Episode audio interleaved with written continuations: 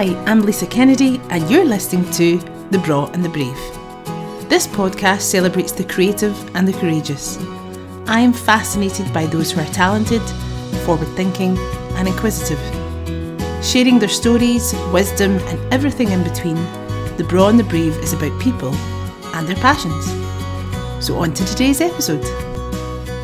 Aye, I can see it now. Exciting. Yeah. oh dear. and uh, it's a very informal start. I'm hunkered down in my bedroom because my neighbour decided to start cutting the grass just as we started this. So I've Oh, had to like run into a different room. The joys of recording on the internet. Yeah, I'm in my living room at the moment and I have um I'm just letting in some fresh air Nice. in the sun.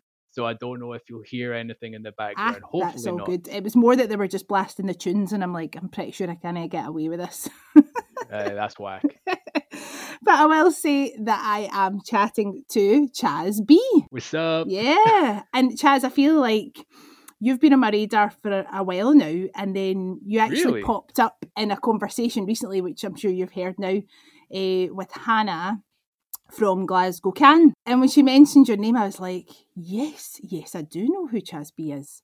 But again, like I say on this podcast quite a lot, I've, we've never met. No, we haven't. There's a lot of people that I want to meet that I haven't met. I mean, the scene is huge in that way Mm. where you're always missing each other.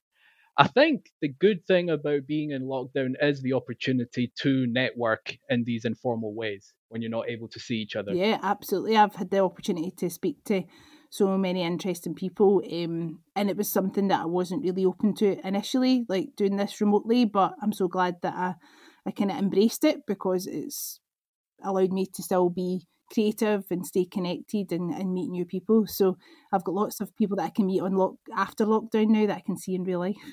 Sick. That's awesome. I think you need to because um, everything will uh, innovate. And then if you're just waiting for the right opportunity, then it doesn't happen. So true, so true. And I find it quite unusual that we've never met because we are kind of in the same world. We're in the dance world. Yeah, we are. I know what I know basically from your Instagram, from your social media, and I love all your content. Um, Thank you. You're an incredible dancer. I have to say Oh, that. awesome. I'm really, really happy are. to hear that. It's, I mean, like what you can do with your body is just insane. It's hard work, though. It's hard work to make it look good. I can absolutely imagine that it is definitely, and I see obviously you post on um, videos not only of like you performing and practicing, but also like doing your workouts, which are obviously very vigorous. Yeah, I think nowadays there there's a consciousness around your health within our scene. I think nowadays, you know, there are dancers looking to dance well into their uh, 40s and maybe Mm. early 50s even now. Maybe they're not at such an active level like they were like all those years ago, but there is now like a greater consciousness around it. And I Mm. think um, I've seen examples from other dancers. That's what inspired me. And I think you just have to see the, um, you just have to see the results, and you notice within some people, like maybe there was a, a like a like a lack in their health for whatever reason, and you see it in their motions, you see it in their movement, and then all of a sudden you see it on their social media. They're working out, they're taking all these different uh, supplements, they're doing uh, fasting and all these different things. It's mad. Yeah.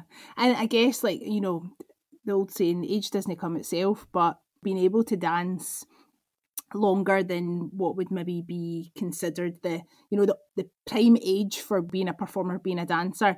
Yeah, I'm, I'm heading towards 40 and still performing which is a total joy and a total gift and absolutely relish the opportunities to still perform whenever possible. But um Yeah. taking you back basically how did you fall in love with dance? What was the inspiration? Who was the inspiration? Who was the inspiration? Um, I had a friend in school, and I was maybe 14, 15. Um, had a speech issue. Every time I tried to speak a sentence, I would have major, major issues, and it caused me a lot of anxiety and a lot of worry. wow I had no real inclination to socialize. Um, I, I I felt like a victim, let's say. Like every day, I just sort of went through every day in school, and I'm just like, well, what's the point in all of this, really?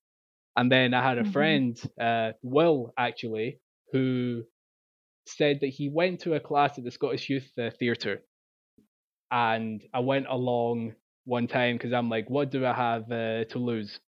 And when I got there, there's a guy called uh, Carlito um, who was running the session there with a guy called uh, Wooly, and uh, like their background was also in martial arts. I think Carlito did uh, capoeira, and uh, Wooly, I think he did like a Korean martial art of some sort. I there's an acronym and I Mm. don't know what it is, but um, as soon as I got there, what was really fascinating was that they just really wanted to know me. There I was always worried about how, how I would sound, how I would appear to people. But they just cared if you were nice. Like they just cared like if, if you're a cool person, then you're a cool person. And that's awesome. And that's very uh, uh, synonymous with what everyone is like in uh, hip hop. They're just like, look, if you're a cool person, then that's amazing. So I went to this class. It was every Thursday. This is about 2007. So I was about Mhm. 15 at the time. And I only realized how much I liked it when I wasn't there. It was one of those things where just the time away from it, whether I was unwell or I had a, a family thing or I had homework or whatever it was, like the time that I spent away from it, I was just like, I really want to do it. I really, really want to do it.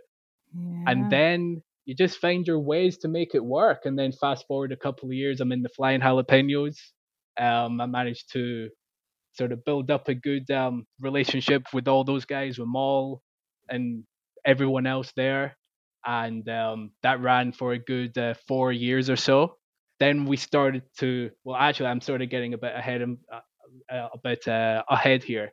But basically, from about say 2008 2009 i think the motivation was higher because i could travel to events i could travel to Right. events i could battle uh, went down to newcastle a lot went down to manchester at the time as well it's so weird because you don't always think about where you started until someone asks you and then it's just like holy shit a lot has happened yeah. But it's like, I think a lot of people say it's quite nice to look back. It's quite cathartic to realise the journey and the, the story thus far. Yeah, because you're just living from day to day and just focusing on what you, you, you want now or what you're working towards. And um, yeah, I think it's often quite nice for people to look back and realise how far they have come. It is, and when and and when you have like that, the self awareness of who you are right now, you're only worried about who you are right now, Hmm. and it's a crutch in a way because the person that I was 12 years, 13 years ago when I was first learning was a completely different person. Like I wouldn't have ever had like the balls to do something like this all those years ago. Yeah, well, that's what I'm just thinking. Like, it was such a big deal for you going to that initial class, it sounds, Yeah. because if you have something that's really stopping you, you know, whether that's your mindset or whether there's your ability or what you perceive your ability to to be able to communicate with other people or to make friends or put yourself out your comfort zone. I think that's just grown up and that is just a difficult thing to do when you are a young person as well, regardless of any barriers that, you know, are in front of you. Of course, and I think anybody with a stutter of some sort, which I had, like it was really, really bad. You just think everyone will react the same way when you meet everybody. Like you, you might get a couple of laughs, there might be some uncertainty, and you just you feel so bad because you don't know how to help yourself. But the other person can't really be in the wrong either because they're not used to hearing it either. But you take it so uh, pers like you, you just you just uh, take it to heart, and it's such a big issue, you know. And was the, the dance that helped you overcome that, or did you receive other help? I would say it's been a huge part. I mean, I did get some speech uh, therapy when I was younger. Um, I got a private speech therapist, but no, she helped me when I was like 16, 17, 18 years old. That was around the time when I was learning and and more invested into it, let's say. and um, I found a way to express myself without having to say anything, and that's a huge deal because everybody wants to be heard, everyone wants to feel significant, everyone wants to feel uh, appreciated. But if you can't even express that from the jump, then it's as if you know you just feel less significant, you feel less appreciated because you can't get that word out. Yeah. But um, over time, I developed the courage to uh, tackle my issues, and I had to learn a lot about myself as well. So it's a long, it was a, it's a lot of hard work. Gosh, like obviously not knowing you and not knowing that part of your life, I think it's amazing what you've been able to achieve and overcome in in that time. Thank you. Um, because that could have been a real barrier for you for the rest of your life. And just finding something like you were saying, a way to communicate yourself that doesn't necessarily involve speaking is a really powerful thing. Uh, You Mm. know, obviously working in the arts, I'm lucky to be privy to to that time and time again where people can communicate their ideas and who they are. Yeah, for a lot of people, it is an issue. Like for a lot of people, like even if they don't have like a speech issue like I had, just that inability to be heard or to feel as though you're worthy of being heard, like it it changes people's lives when you take uh, control of it. When you feel like you're in control, not of every aspect of your life, but you have more control over it having uh, control over you Hmm.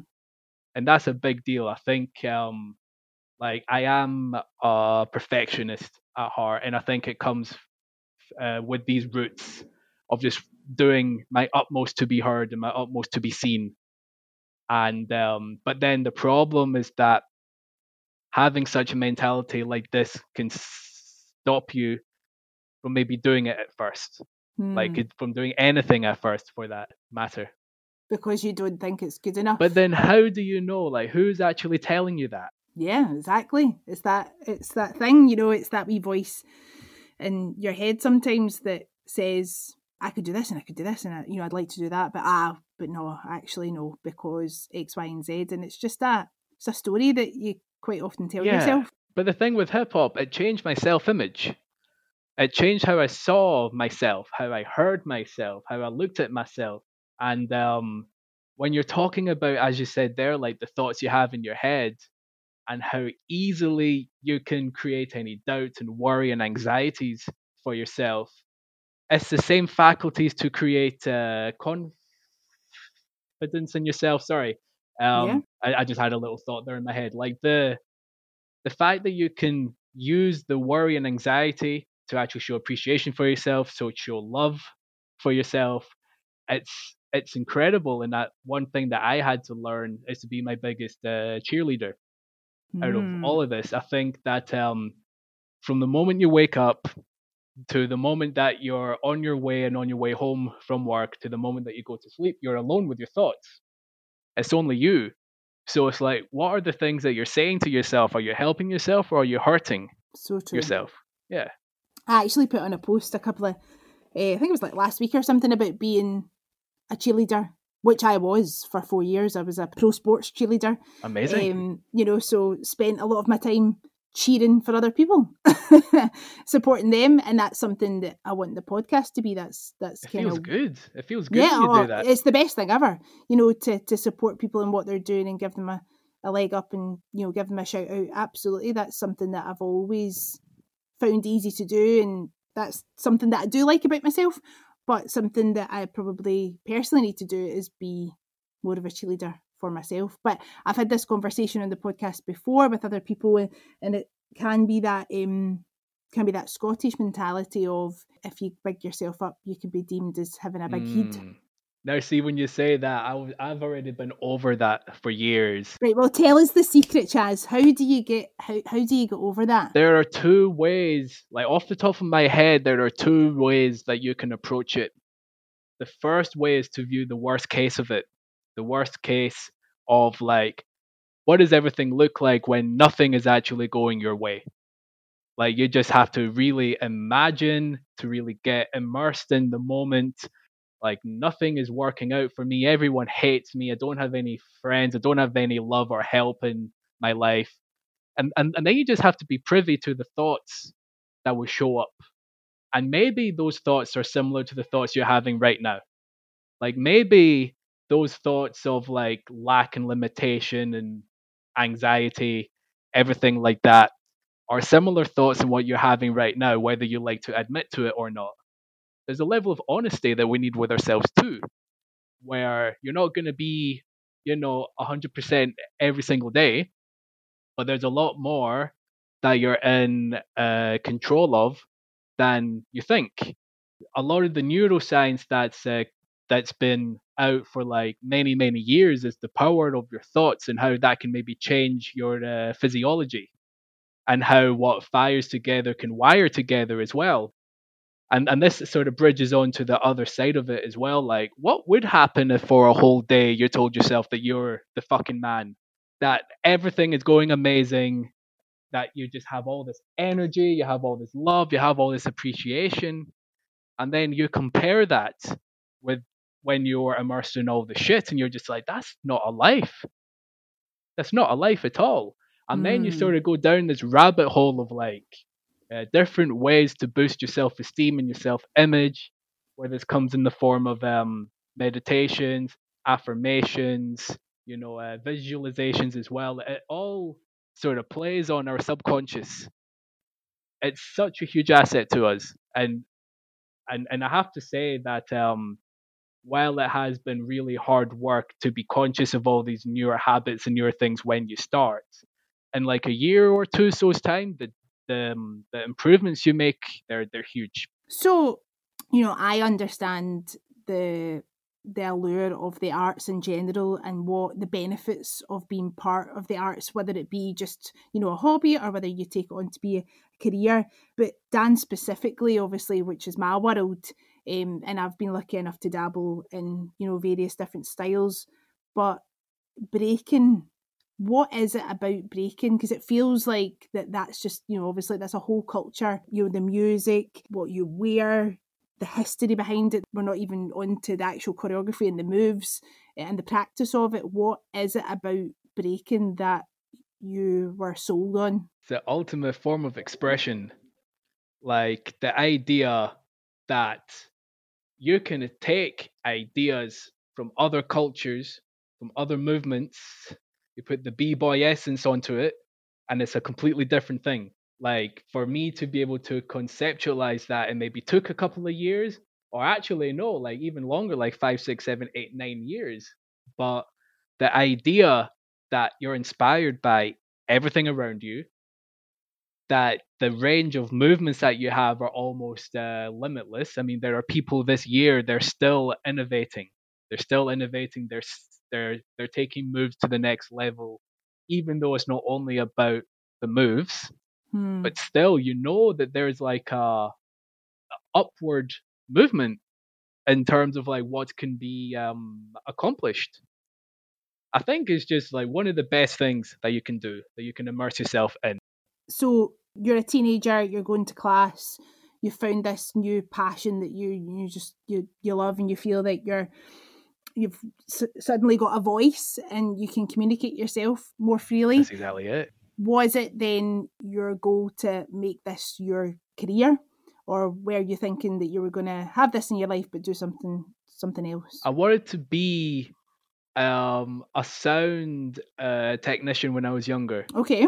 That's what that's what I wanted to do. Hmm because at first, with my limited uh, knowledge, I was very much into like how music was made and everything like that. So that's what I did at uh, uni. cool right But then you just sort of like over the years that you in, that you invest your time and you immerse yourself within such a culture, you begin to sort of prioritize what matters most to you. yeah And I think what mattered most to me was just how, how I felt every day. You know, the idea that I could be in a job that I hate. Like, I don't want to feel like that. Like, Mhm. regardless of how much you would earn from it, whether it's a little or a lot, like, I don't want to feel, I don't want to wake up and think, shit, I don't want to do this. That's just not the way that I live. And then I got uh, through uni And then I just realized that okay, it seems like like weighing up my options, I just sort of realized that what I wanted to do was to dance, but I didn't want to go through all the conventional channels of just like whether you're doing showcases or like only teaching.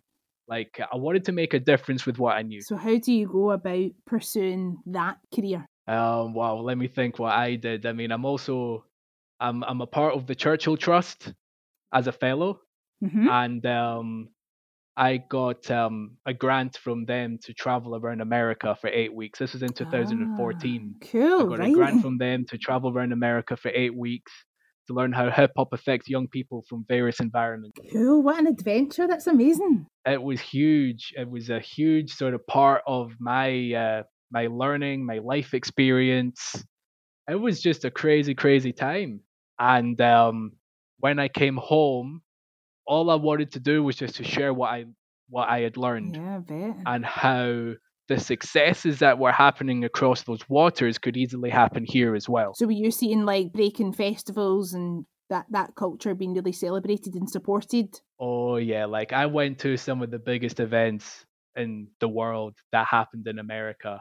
Um, and it was just like not only for the networking opportunities, but for the talent Mm-hmm. that you saw. I mean, it's like a lot of the people you see in these dance movies, a lot of the people that you see on YouTube that are going uh, viral and everything.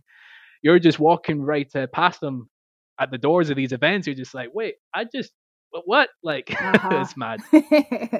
but that you know that in itself applying for that you know opportunity and put yourself out there i really admire that as well just Thank you wanting you. to know more wanting to continue your studies Yeah, I sort of fell into it. Let's say it wasn't really like um a choice that was a conscious choice. Like this is what I'm gonna do.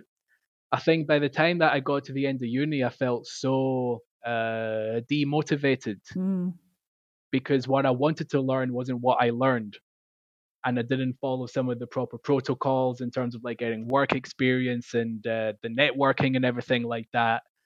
Um, so I had a bit of a resentment for a long time about that sort of career path, like Mm. sound and the science of sound and everything like that. But then I've learned so much from being an artist, from being a b-boy, that I wouldn't have learned if I did this other thing. This is the thing it's just the path isn't it? And it's not it's not a linear path. And i guess all the experiences we have feed back into to who we are at this moment and the choices that we're making like whether it's conscious or unconscious like you say that it's probably better not to regret your choices and just deem them as well.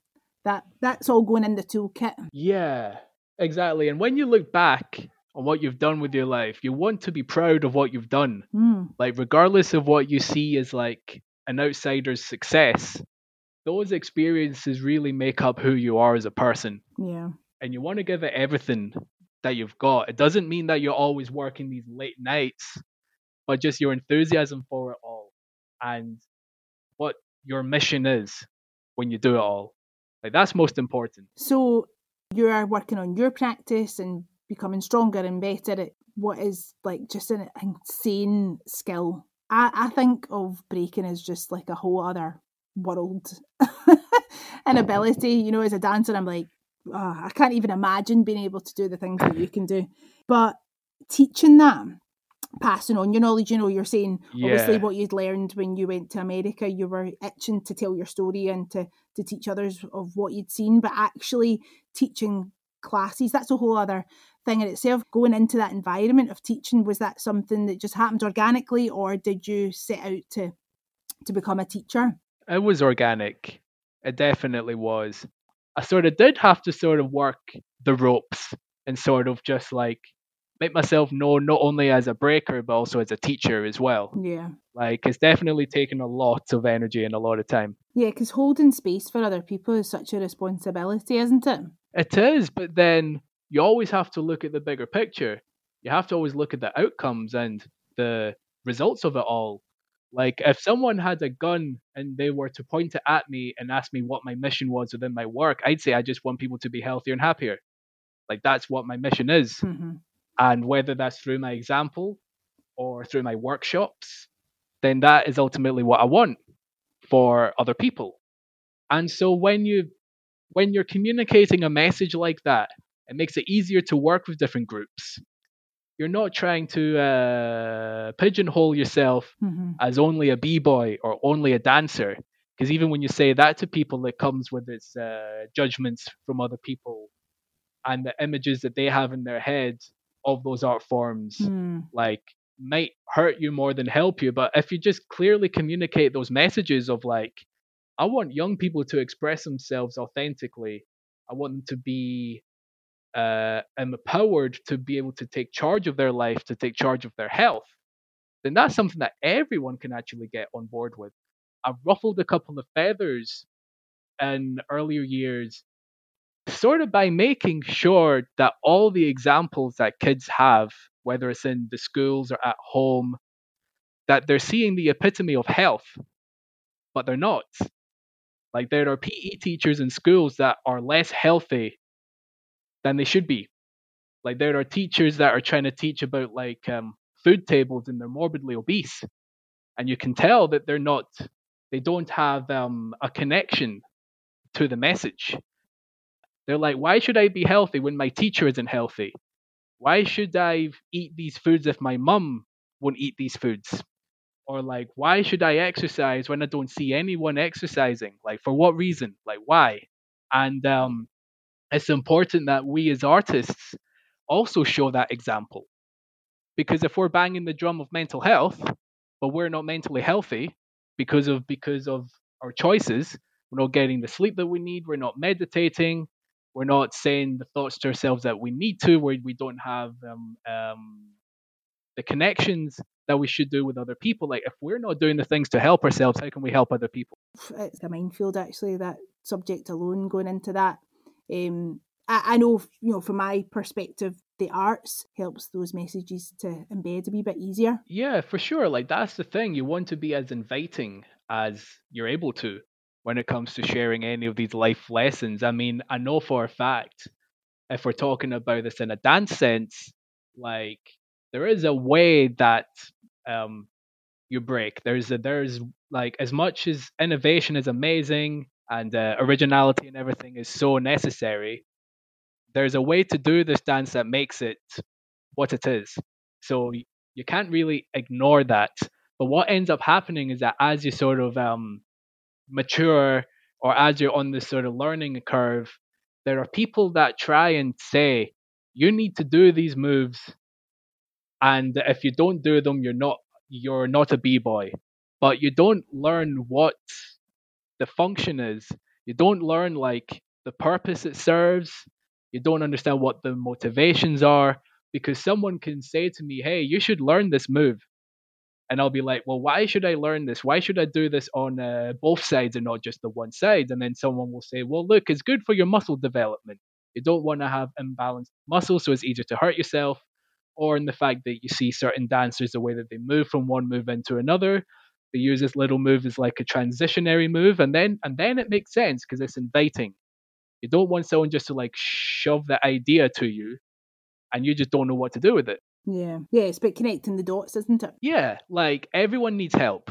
Mm. Everyone wants to be able to ask for help as well. Yeah, I think just the exchange of knowledge and exchange of experience is important. That's you know why I've done the podcast as well. I think we, there's a takeaway from everybody's experience, even if it's really removed from yours and it's not a world that you're in. You know, someone listening to this podcast just now that's never had any inclination of doing any sort of dance, never mind break dance, but your world will be of interest to them and your experience will be of Yeah. interest and, and useful to hear.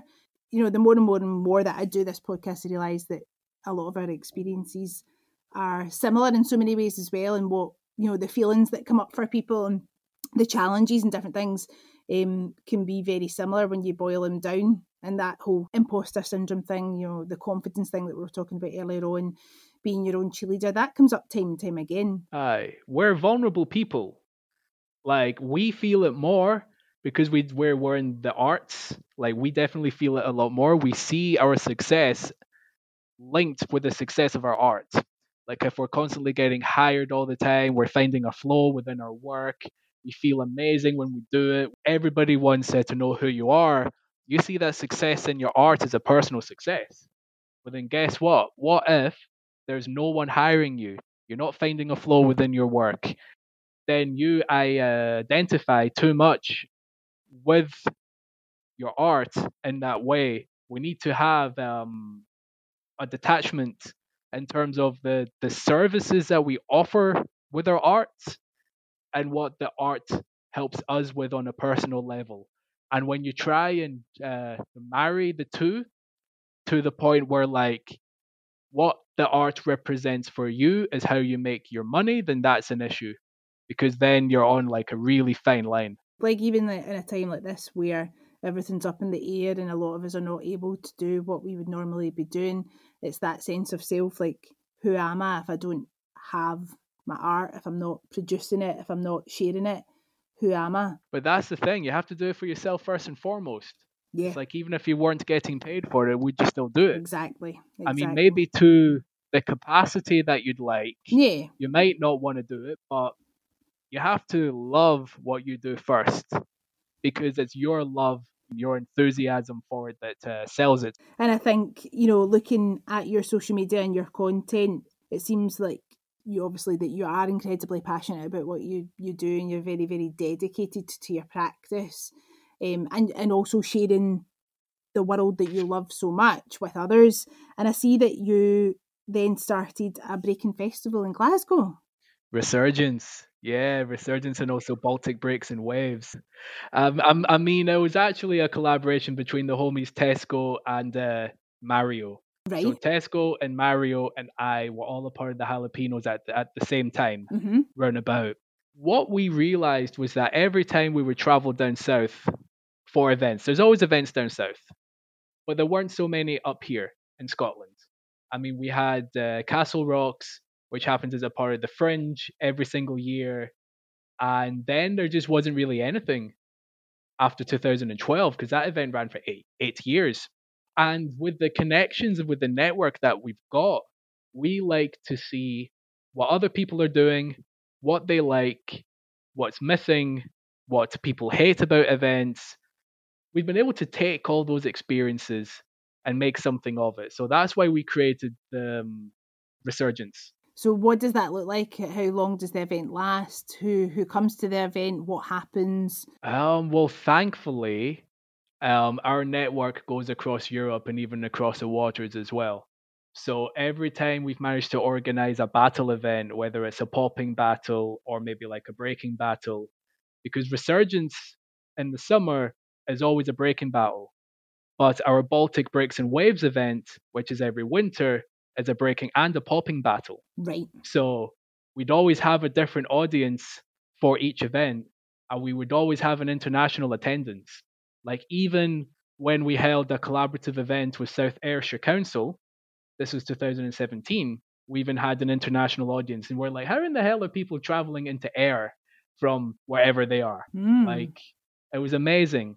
So we've we ran that event for uh, four years, and then we had our five year anniversary. It was just a party. We had a five year anniversary last uh, September of 2019, and then we've been on hiatus, and we'll probably kick things up again in like 2021 or 2022. We'll see. Amazing. And when you say the word battle, what does that entail for anyone who's like alien to the Basically, one on one, two on two, maybe up to like a crew battle, maybe 10 versus 10. So it's always um, depending on how many rounds are in a battle, one person goes first, they throw down, and then the other person does. Then there's always a set of judges and they vote. And it, I would guess, like, because you were saying earlier on about it being a really friendly, welcoming environment, and using words like battle and stuff, maybe the connotations for people that are not in that world, they would think that sounds like scary. That sounds like, you know, it's about competition, it's about being the best. What would you say hip to that? Hip hop is competitive. Like hip hop is a competitive art form. We have to think about it like this. There's two sides to it. The first side is the Zulu Nation side of it, which is all the peace, unity, love, and having fun. Right? This is this is where hip hop is such an open, accessible culture, where where people of every ethnicity, of every nation is accepted, where it's easy to make friends, everybody's really social, right? There's that side of it. But then there's also this other side of it, which is um the prove yourself, the the rawness, the everybody going at each other's heads. But that's just the competitive nature of us as uh, humans, just exercised in that manner. Yeah, well, I guess it's like other sports. You know, other sports you compete against other players. It's just it's not a world that I was introduced to until I was asked to be a judge at a dance competition. I, it was just dance competitions went on my radar. So the whole competing world just was totally alien to me. And then I was asked to to be a judge at one, and I was a bit like, oh, I don't know how I feel about this, just because I didn't know anything about it. But actually, the first time that I did it, it was just such a lovely experience. The kids had an absolute ball. They just had the best yeah. day ever performing. They were all supporting each other. It didn't matter which dance school they came from or you know, they were all just, you know, there because they they all just love dance. That it was just great vibes. There was no animosity. That, and even like the parents and stuff, there was I didn't feel there was anybody there that was, you know, there for the wrong reasons. Aye, but then here's the thing to know, right? There's winners and losers in hip hop. There will be times where you're completely out of your depth and you get smoked. It's happened to me. It's happened to my friends. It's happened to everybody. Like people will go at it, whether it's in the circle in a cipher battle or whether it's in like like an organized event. It's the best way to learn when you realize, okay, I wasn't so good and I need to do better. Because this whole thing about getting a participation trophy, it's it's really good in some ways. Because for those that didn't want to do it anyway, they feel significant because they actually did it. But the problem is that it reduces the significance of the winner's medal. So, uh, so I think the idea is that we need to be encouraging people to do their best and for them to learn from their losses and to learn from their mistakes. I mean, I've probably lost more battles than I've won. I guess for some people, it's just their own barometer, isn't it, of what if they're improving or what you know they whether it be a performance or whether they're competing or whether they're doing some sort of kind of exam or whatever it may be whatever their level of you know gauging whether they're doing well or if they're improving or if you know they had like a terrible day and it was just like everything went wrong and for you that that's obviously not a threatening environment that you enjoy the competing aspect of it that it allows you to see yourself improve everyone's there for the same reason like everyone's there for the same reason. You're accepting of it. So you can get into that mindset of just wanting to take off everyone's head. And that's okay. As the problem is that, and, and I've had a couple of cipher battles, you know, in the circles with some people, and their energy is a lot different from mine. They're maybe coming into this, look, I just want to have some fun. Let's see what we can do. But they're approaching me and I want to take off their head. Like I want to be the better dancer by a mile. So maybe they're not approaching it with the same sort of uh, tenacity. So you have to find other people that are like that because that that can be like a beautiful thing just to see two people having fun. There's no animosity. You know, they're learning, they're exchanging. That's probably what an exchange would be. You get an exchange and then there's a battle. When you get an exchange, it's very open. It's like, yeah, that was amazing. Here's here's what I can do. But if it's a battle, you're like, nope, I'm going to win this. But being in a scene like that doesn't always translate well when it comes to the rest of the art sector. Because when it comes to uh, participation and just getting people involved in it, there seems to be so many hoops that you need to jump through just to make sure that people are having a good time. As an active uh, battler myself, I have to think, okay, how can I get people into it, but then how can I make them the very best that they can be? And I think a lot of the times that I see arts events and other things, they just want to get people into it, but they're not looking for them to excel. Right. I guess, you know, it's it's creating that opportunity for the spark yeah. to be there and then like like you did then take it further. But i understand what you're saying like maybe there needs to be more space for development. Like it serves a purpose that's the thing like i love the opportunities that it offers for people in terms of access, in terms of like, you know, as as we say, there are opportunities for people like let's say at risk youth to engage with something that might actually change their whole life, whether yeah. they know it or not. Mm-hmm. Right. But you also want to give them the space to be able to take it to newer levels And so you need people in the scene within the sector that can actually bring that out of them. So with hip hop dance or with any sort of dance form that always has a battle and always has a scene, you're always going to find that. And have you then taken it upon yourself to create these opportunities? I mean, I, I remember speaking to Hannah and she said that Glasgow Can was able you to support some of your work with young people. Yeah, that's right. Yeah, so that was for the project in uh, Maryhill. Mm-hmm. So that's the thing. Like, there's uh, two sides to it all. There's the uh, participatory side where you just want people to know what you do. You just want people to get involved in a culture and a life that can be uh, beneficial for them.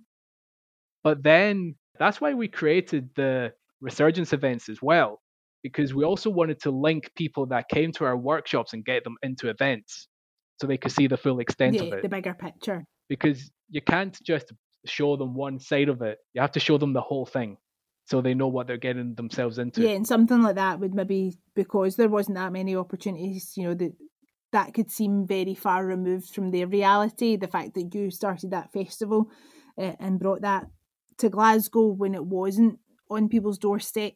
When you know you're saying like I've taught you these moves and you're enjoying dance, but that's it because actually the scene's not here, the scene's elsewhere.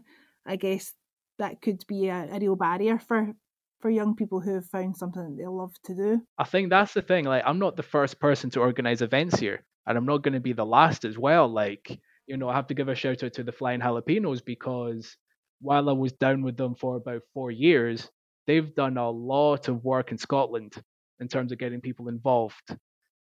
And um, they used to organize events as well, whether it was like a Jalapenos anniversary event or just like one of these uh, smaller offshoot events where they would have like MCs involved and do like live shows and a battle, different things like that. Like, I know I'm not the first person to do this, but I'd like to think I'm the first person to bring certain people to a different audience. Mm. Yeah, it's just if you don't see it, create it. I love the hip hop scene here because it's raw. They've localized the idea of American hip hop and just turned it into something else. It's like a total beast right now, but it's not always accessible because you don't always know where to find it. You think that maybe there's some certain uh, characters in hip hop that don't really resonate with you, so you might feel less inclined to attend these events and mm. things like that. Or maybe if your perception of hip hop is that it's for people that are violent, that don't aspire to much in life, and all this other shit that you just know like not to be true, that might just turn them off anyway from going. So so it's about making something like that accessible and showing all the true colors to it. Yeah, it's like I guess on the flip side, it's like looking at ballet and someone thinking, "Oh, that's for the elite. That's you know, that's for a certain kind of person." You know, or it could be that oh, you know, ballet's not for boys, and you know, all of these things, all these stories that people tell themselves or other people tell them, these preconceived ideas of what things are. You know, I've had this conversation time and time again, had it the other day there just about theatre and people people not seeing themselves going to the theatre or certainly not taking part in a drama class. And it's like, no, no, no, you can have this. This can be part of your life. Um, and it sounds to me that that's what you're doing. Your mission is to introduce it to anybody who wants yeah. part of it. And the opportunity should be there. Like young people should know what's available to them, and even adults as well. It's like whenever it comes to anything that can improve your physical health, your mental health, your overall well-being, your uh, communities as well. People need to know what's accessible to them and what's available to them. And the problem is that with with breaking, you can only learn this in five areas in Scotland out of a total of like I don't know, like 18 or so local authorities. So now that we're in lockdown and now that you know everything's going online, I want to reach out to as many people as I can and allow them that option that wasn't always available to them at first. So have you been teaching online then? Have you been doing some classes? Yeah, with NRFG. We've we've been doing a bunch of, of online sessions and of course I have my own sort of um, uh, private sessions as well. And uh, basically, my reach in terms of the charities that I would work with was maybe probably extended as far as maybe Bridge of Allan, maybe from Bridge of Allan mm-hmm. down to mm-hmm. South Ayrshire, and anywhere within that region was sort of where I was active. But now that we're all online, I, w- I want to take this everywhere. Yeah, it's funny that like this lockdown could seem as very much as a barrier to the arts, but then it's just about embracing what you can and making it happen. And Like you're saying that you feel it you've got more of an opportunity to reach Yeah. people via the internet and that that's that's really that's great to hear that. I realized really quickly that I can't 100% rely on my physical workshops to earn an income. I think the reason why this lockdown has affected so many people is the fact that they relied on people turning up to workshops, they relied on a community center, they relied on all these different factors. That as soon as a lockdown is imposed, they lose all of their work. Like I remember all of my workshops within the space of 24 hours were gone Yeah. just with all the centers shutting down, with the charity sort of um, removing their money from such a project, with all this in mind. And I think with being online, there's never going to be too much of it online because if people love your message, if you have like like a like like a mission that resonates with people and you know you collaborate with all the right people and you get you market yourself and you get yourself out there then you can really make something of yourself. Artists are the worst at marketing themselves. We are horrible at it. We don't shout from the rooftops about our efforts and our achievements enough. We seem to think that it's not humble when we do that but we do things that impact people's lives in a positive way. So we really need need to shout about it. Like we need to be sharing our successes as much as we can to to give hope to other people as well. Yeah, that's true actually. and i'm not i'm not as shy about that anymore as i used to be because how is anybody going to know to the extent the impact that you make? Or how is anyone going to know about your work anyway if you're not shouting about it and ruffling a couple of feathers and everything like that. It is important to celebrate your successes and um you know we're busy telling young people like you can do anything you're amazing but then the minute they grow up it's like well don't be saying that you're good at anything you know don't be bigging yourself up. Now oh who does he think he is? And you're like but you've just spent all those years telling that wee person that they're brilliant Ah, yes, it's like you're saying that, like, reach for the stars. You can achieve anything, but not this, not this, not that. and don't tell us about it we don't want to know don't tell us how fabulous you are But this is the thing, like, think about it in the opposite sense. You're meeting with someone that wants to commission you for a project, but you've got no enthusiasm or self esteem about what you do. How are you going to convince them? And this is why I'm more, I'm more entrepreneurial about my art to where I've maybe been able to find some success that others haven't. And I think that comes from the values that I share, from, you know, not necessarily commanding an hourly rate, but commanding a project rate based on the outcomes. Like, people should learn how to sell, people should learn how to market themselves, people should learn how to create um, systems around their art. It's still a reflection of their art, it's an extension of themselves.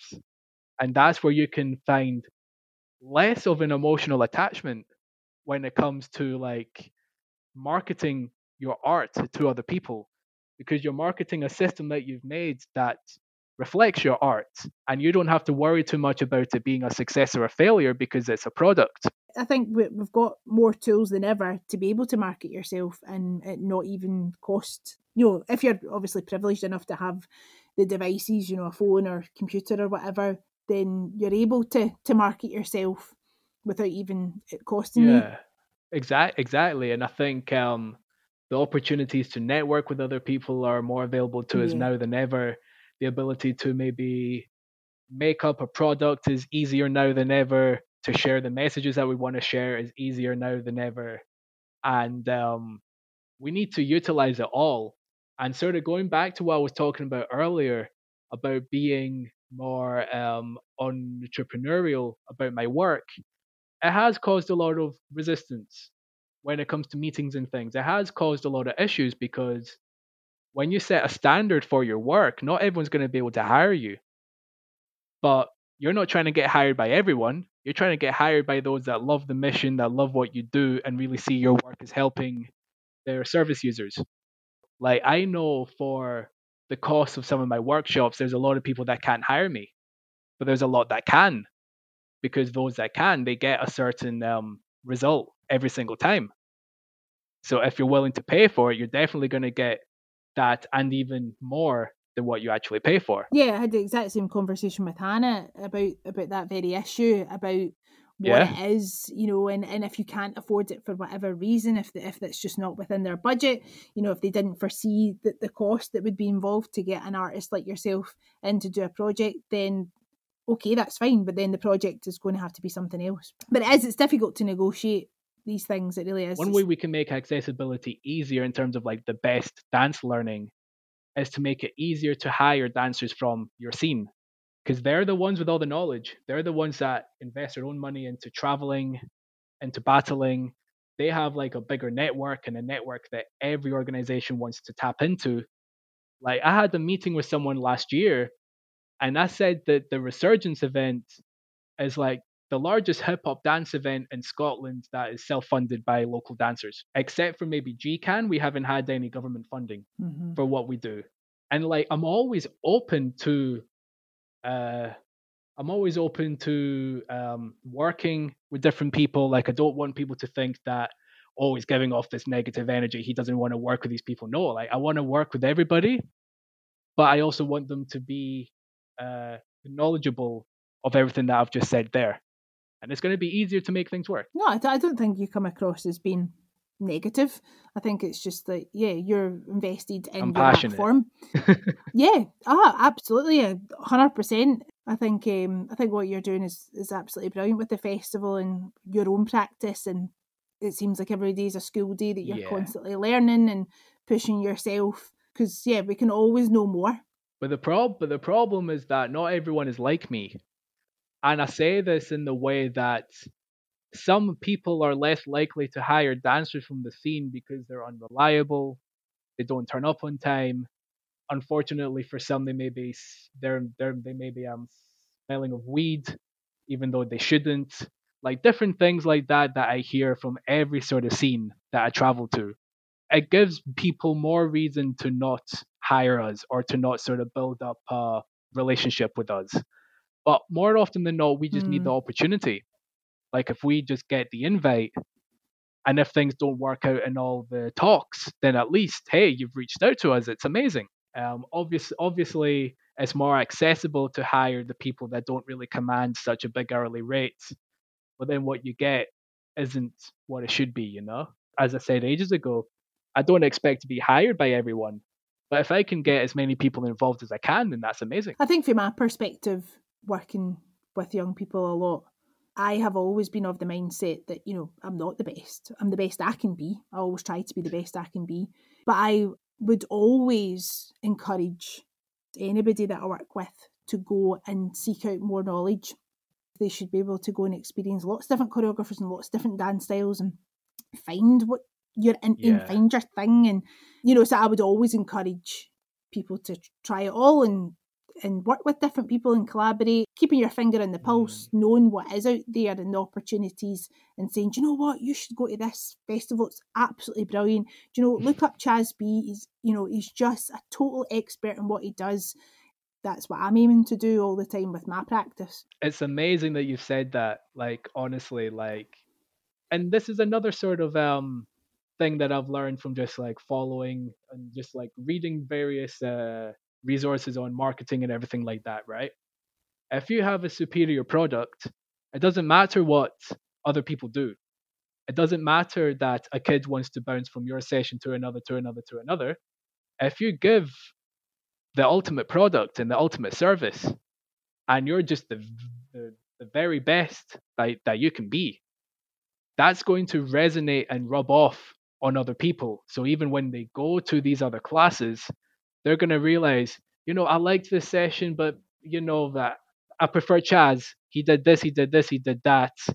And then maybe they want to go to somewhere else. And then it's like, look, like I might have learned a lot here, but I learned a lot more going to this session here. And all these other things because um otherwise it's the teachers themselves that have a false hold of um reality. Like they just want to keep them there for as long as they can. Well, and then you go into the dance world. I mean, you know, if you want to go and be a professional dancer, and you're going to have to be able to learn from different choreographers and different styles of dance and different ways of teaching. So why stifle that until they're of an age where it's like, right, well, I've only learned from one person and now I'm expected to learn from all these different people. There's room for everybody. There really is, because we all have something a bit different to offer. We do. Like, we all have something different to offer. The way in which we communicate things between every teacher and every dancer is very different. I mean, maybe my message is good, but the way that I say it might not work for some people just because they need a different kind of energy and they need a different sort of uh, vernacular, let's say. Them just engaging with the events is amazing in and of itself. The fact that they are involved within a community that's much better than what they could be. Like yes. the fact that like there are dancers that I meet from different parts of the world. Maybe they lived in a ghetto somewhere or like a slum village somewhere. But the fact that they can make something of themselves and of their life by engaging with these events, by networking with the people that they are, by socializing and hanging out with other dancers when for the first however many years of their life that opportunity wasn't available like that's incredible i think it is important to, to say that i will always advocate for something that is really beneficial to someone's health and wellness. That's that's important. That's the most important thing. Like yeah. to to encourage and not discourage that the arts are really important in whatever shape way shape or form that you can access them. They're just so beneficial for you eh, on any level. You know if it is just a hobby or whether you want to take it to the next level or and it is for everybody. There is, there is something for everybody. Yeah. Really? So chaz i'm yes. going to jump you on to what we call the thingamabobs now these are just random questions that i like to ask my guests at the end oh, of the dear. podcast to kind of get to know them just that wee bit better Sure. Bring it. right, okay. If you could only hear one song forevermore, what song would it be? Oh god, I'm just trying to think of the the name. Marvin Gaye, what's going on? Tune. Good choice. Oh, you were all over that there. If I could only if I could only hear that song for the rest of my life, I would be a happy person. That is a tune, to be fair. Tomato sauce or brown sauce? Definitely uh, tomato sauce. I mean, I can have both, but if it's a preference, it's that one. Fine uh, who would your three dinner party guests be? And they can be dead or alive. Oh God, um, Anthony Joshua, the boxer, mm-hmm. Will Smith, and there's a podcast interviewer called uh, Lewis Howes, the School of Greatness podcast. I would I would have him at my dinner. Yeah, the School of Greatness podcast. That was one of the first ever podcasts that I listened to as I was emerging as an artist. I think they've done like over 900 episodes wow. with some of like the uh, top minds in the world. And I've learned so much about my health, so much about uh, marketing, so much about like, and it's a podcast that a lot of artists would really learn a lot from. I would say that. The question that I ask everybody is what is your favourite Scottish word or phrase? Uh, ball bag. It does come up quite a lot, actually to be fair. It has yeah. been on this podcast a lot. That's when I had to put that wee explicit sign on my podcast. oh, fair dues. I'm, I mean, if it's a part of our vernacular, then it's not really a taboo, is no, it? No, that, that's the thing. Yeah, yeah, totally. It doesn't make you a bad person if you use a wee sweary words every now and again. no, I mean, as long as you know how to express yourself and you only use those words to further uh, emphasize a point, as long as you don't heavily rely on such words to get your point across, then it's all good. True. And expressing yourself is something that you seem very, very comfortable in being able to do. You've been so eloquent on the podcast and sharing your ideas and your thoughts and your journey. Um, and knowing now how you started out as a young person and having your stammer and not feeling that you could communicate, I think that's tremendous. Yeah. And I think it's it's important for me to say as well, just on that note, that while I might have had those issues with the stutter, there are loads of people, loads of kids that have similar issues sort of growing up in life without having such ailments, without having like something that's sort of like a barrier to their communication. And and it's it's so important that we equip them with all the necessary tools, life lessons, and hacks, let's say, so that they can navigate life to the best of their ability so that they if they feel victimized for whatever issues they've got, that they can actually take ownership of their life. I mean, sort of growing up with the stutter when I was younger, I was always saying, Why me? Why do I have this issue? And I, I always thought I was a burden to other people. I always thought that by being around other people and sort of complaining about the same things, it was as if I was a broken record. So it's important that whatever artists, whatever they do within their work, within the sector, that they use their channels, they use their knowledge and wisdom to help people to be better than they already are. If you're not, then you're doing everybody a disservice. Here, here. yeah. Preach. Yeah, that's it. Just always having that younger version of yourself in the back of your mind and putting yourself back in those shoes that it's important to be a cheerleader, like you said. Yeah, that's that's probably the key takeaway from this. Just be your biggest uh, cheerleader.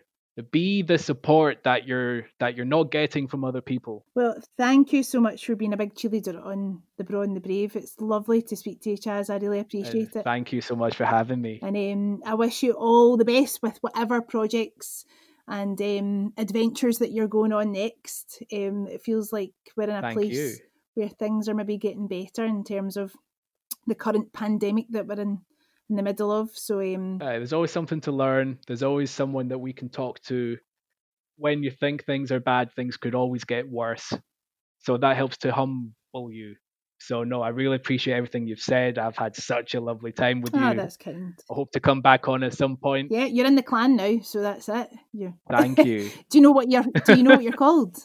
What I'm so called? it's funny that you came up with your favourite Scottish word or phrase because Yeah. um, I have now coined the phrase the, the phrase braw bag. A bra So if you've been on the podcast, you are a braw bag. So there you go. I'm go. a braw bag. well, it was coming up so often. I thought, you know, being a goody two shoes, I have to come up with something that's a bit more um, that I can put that I can put on a badge, basically. Uh, Easy.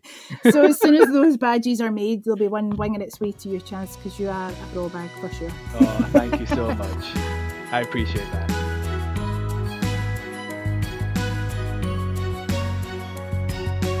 Hope you enjoyed today's episode of The Braw and the Brave, a podcast about people and their passions. Join us next time for more insight and inspiration from my wonderful guests. Bye for now.